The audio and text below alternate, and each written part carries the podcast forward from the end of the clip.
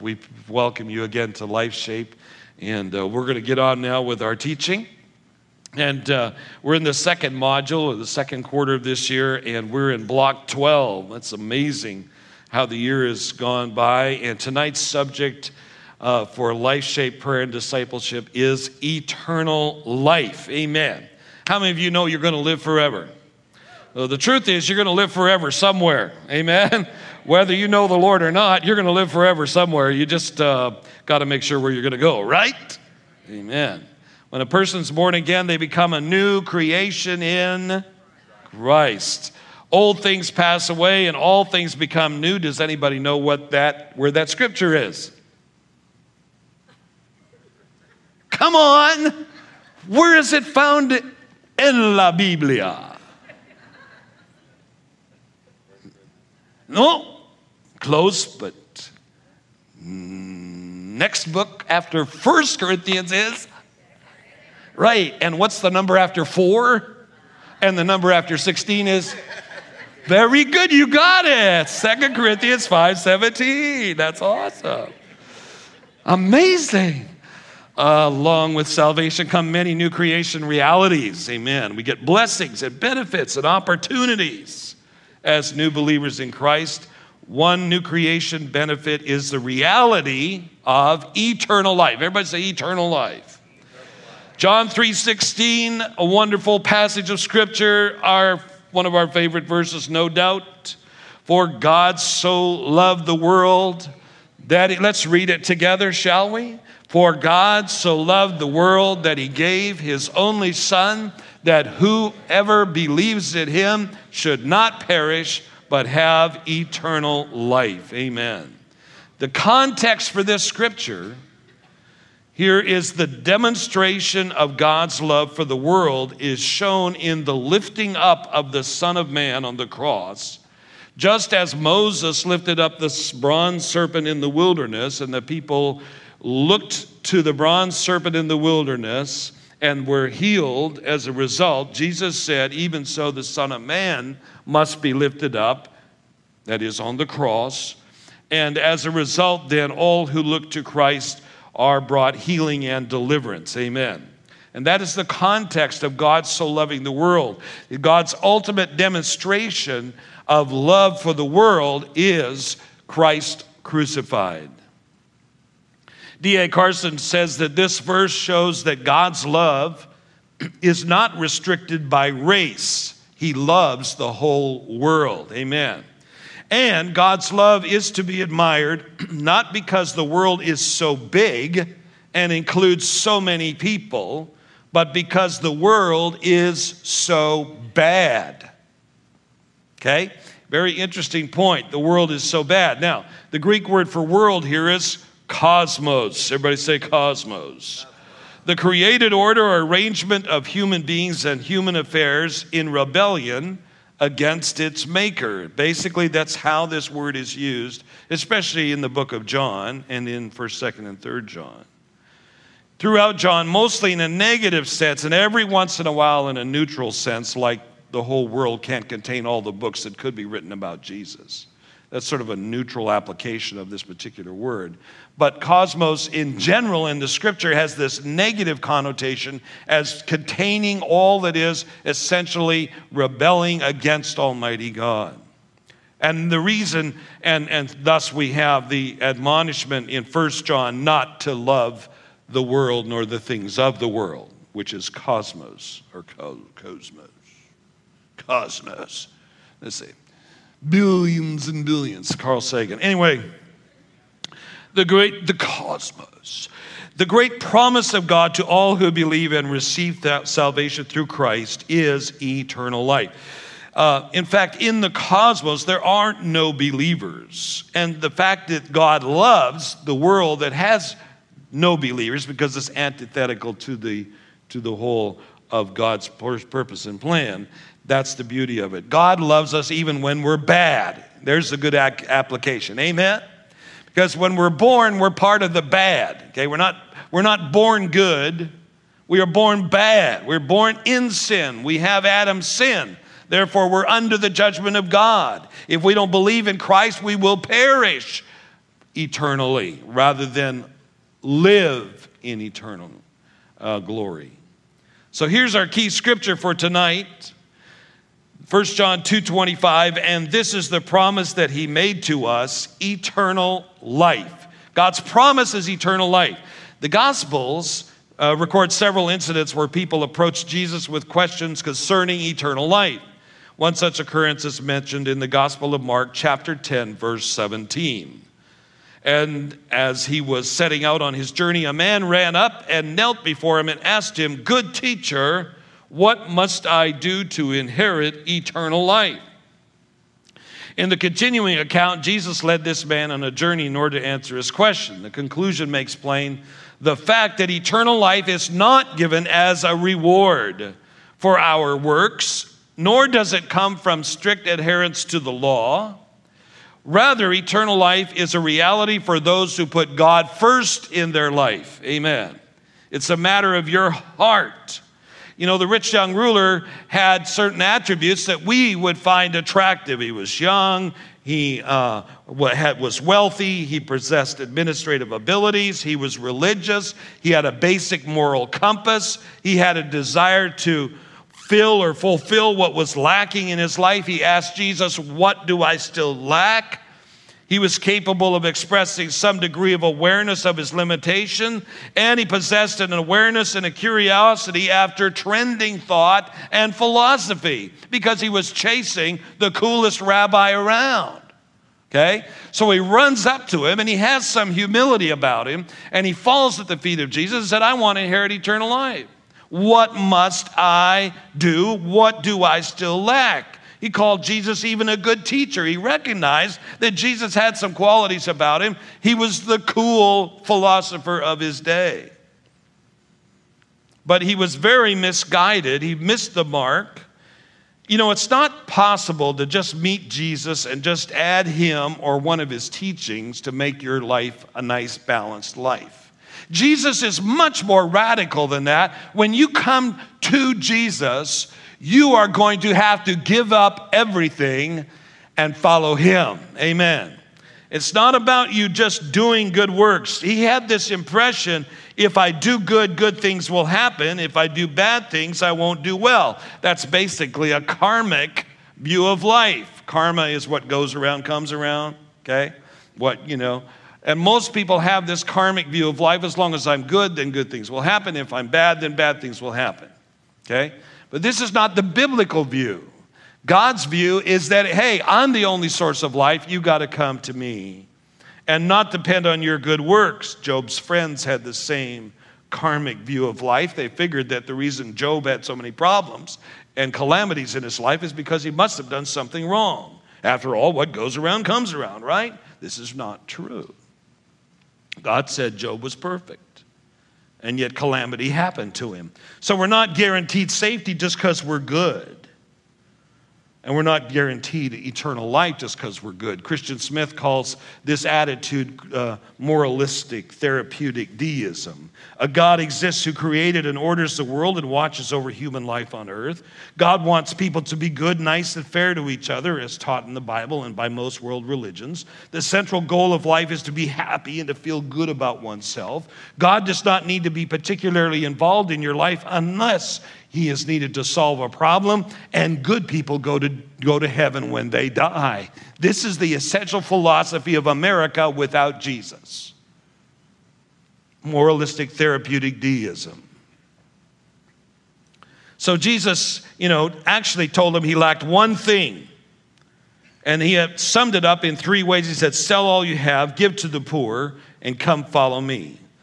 The one thing is identified in three ways eternal life, salvation, and entering the kingdom of God, all brought by God. So Jesus blows away the rich young ruler's relativistic standard of righteousness, works, reward based law keeping by going to the heart of the matter, and that was he needed eternal life, he needed salvation, he needed to enter the kingdom of God, and it had to come as a work by God alone to his own heart.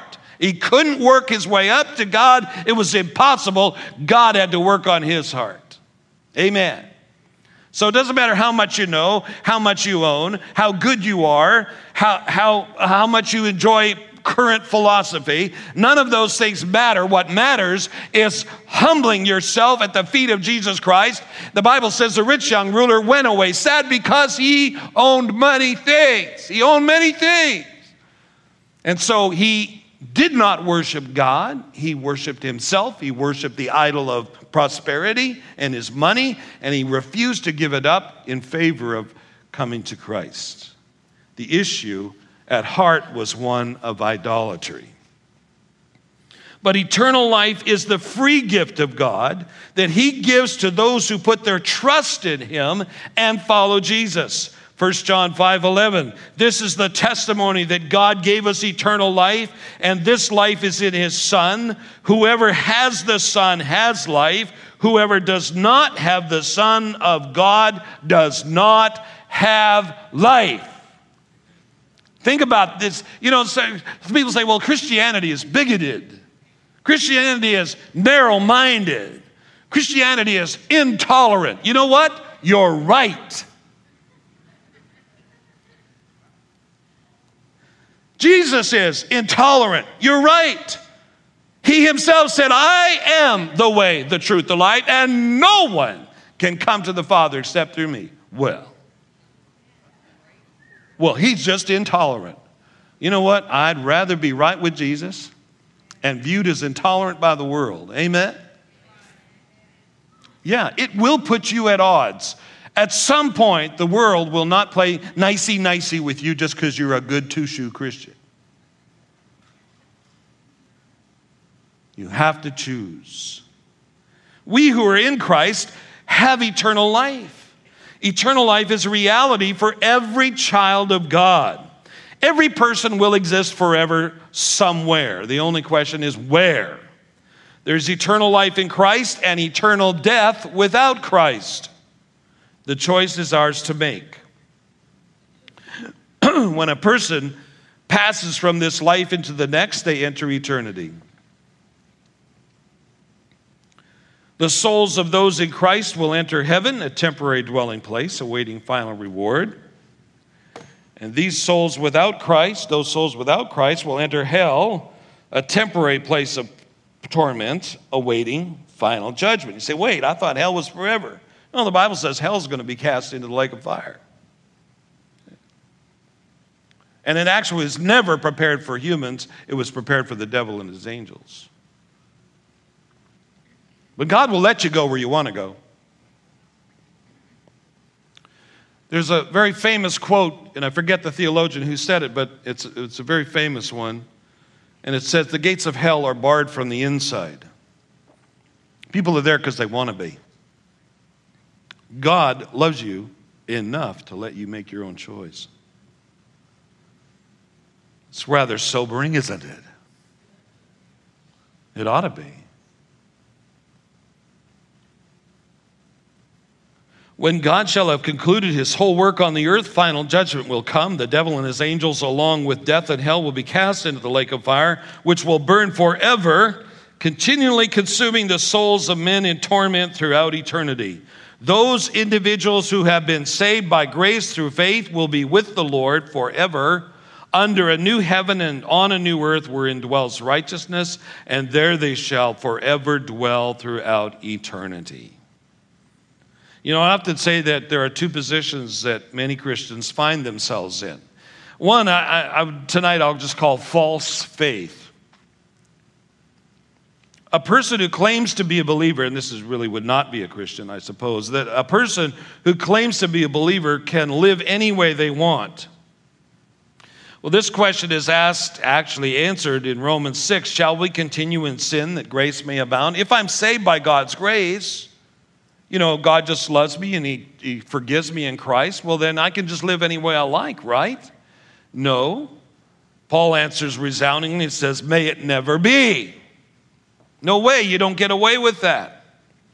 A genuinely saved person does not continue in habitual sin. 1 John 3 9.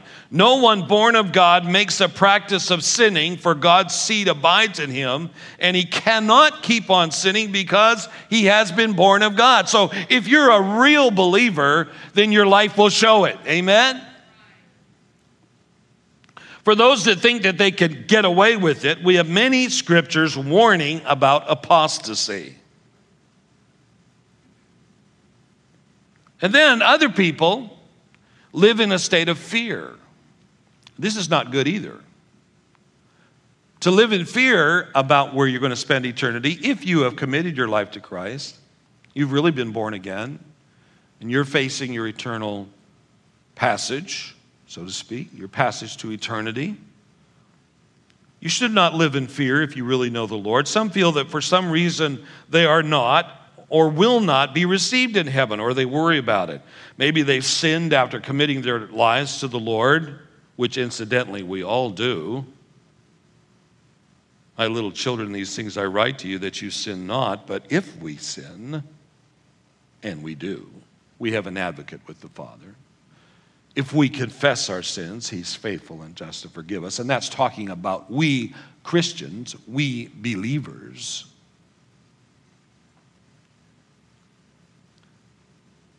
So, anybody that's worried about where they're going to go, having committed your life to Christ, and yet you st- your heart still flutters when you think about and you worry about, gee, you know, am I right with the Lord? I, I jaywalked today. I, I sped six miles an hour over the speed limit today.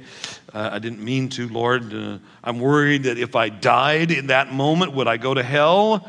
Well, to those people, we must include the scriptures that provide great comfort so that they walk in the understanding, so that they walk in the understanding that they are in fact accepted in the beloved. Amen. And that the old has passed away and all's become new in Christ, which is second Corinthians, and the number after four is and very good. Thank you so much. You're awesome. You're not asleep yet? If you find you cannot overcome sin, now, and I every so often in the ministry, I run into people that they got a sin problem. You know, they'll tell me they know the Lord, but they got a sin problem. Okay? I mean, their life is not cleaning up so well. You know what I'm talking about? You hope better for them. If you find you cannot overcome sin, you, might, you may find, we say this in our church sometimes, you may find that you may have to reapply. Or repent, or learn more about your real position in Christ through the Word of God. Or maybe you just newly come to Jesus and you don't know certain things are wrong. I've met people like that. You know, we've had some couples come and they're just living together. They're not married. They're just living together. Been doing it for years.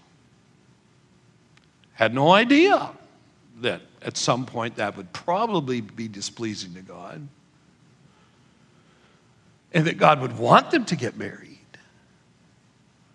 But you know, when they come to Christ and everything's new, what do you do? Do you hit them with the hammer? You okay, now that you're saved, you need to get married. Well, it depends on the situation, but you know, sometimes you just have to let the Holy Spirit work on their hearts, you know, and, and suddenly you'll find all of a sudden, you know what? God just spoke to me. I, I need to quit this. I, I need to get married, or I need to quit this habit, or, you know, the old stuff begins to drop away. Amen? So you have to have grace with people. But sometimes people just need to reapply. I, sometimes people come up, pray the prayer, pray the sinner's prayer, and seem like everything's cool. But if they're light, if next week and the week after that, they don't have a hunger for the Word of God and they don't want to hang around with other Christians and, and they don't want to come to church and they're still, you know,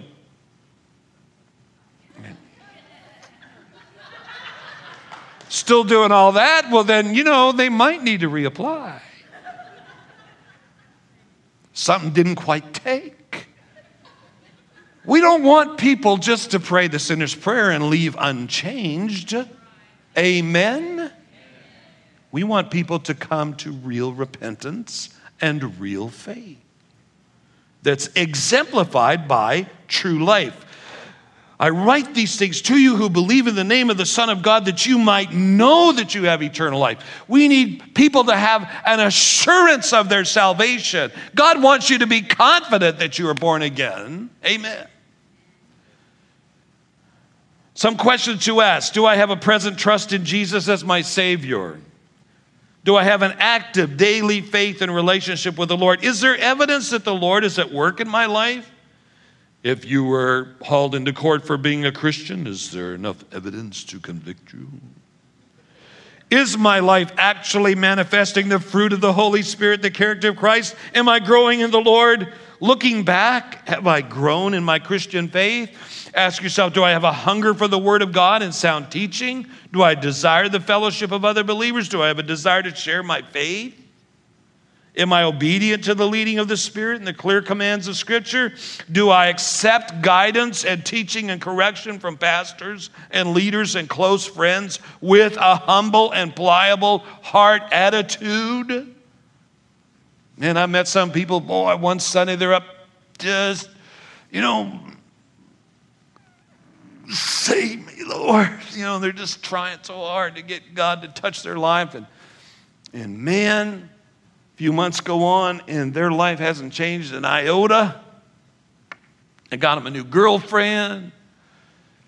And you try to approach them and say, you know, the Lord loves you, but you know, you need to kind of fix some of this, you know, let's let's look at the word of God here and just kind of, you know, let's help you along in your Christian experience, your Christian life. Come on. Some of this stuff should be dropping off your life. You know, you, should, you probably probably don't need to be doing that. Get all prideful and storm off. Who do you think you are trying to tell me how to live my life? A few weeks later, the police are knocking on their door.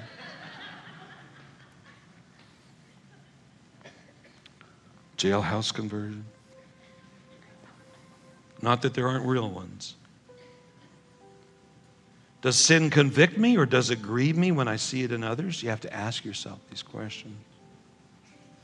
Our assurance of salvation, Dr. Constable says, rests on the testimony of God, His promise. It does not rest on the presence of spiritual fruit. It rests on God's word, not on my works. But you can have faith that God loves you and keeps you. Amen? to those who are fearful, I just want to share this one confusing thing that'll just leave you in the dust and then you don't have to think about it anymore until first year Greek. All right? Emphatic negation subjunctive. That's a fancy term uh, that means, you know, something cool. This, this is a construct in the Greek New Testament. I'm throwing it out there for those that might be interested in it um, which is, consists of the words ume, umi, plus an aorist subjunctive verb. Okay, never mind what all that means. What that means is it denies the potentiality, not just the certainty of event. It's the strongest way to say something cannot happen in the Greek New Testament. So in Matthew 24 35, Jesus says, My words will umi, not at all pass away. Amen to that, right?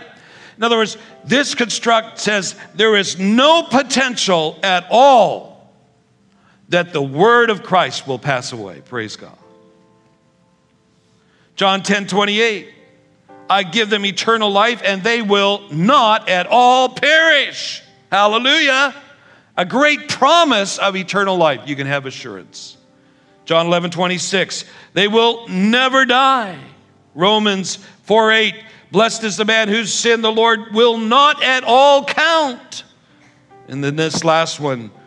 I will, this is a triple negative. This is fascinating. Hebrews 13.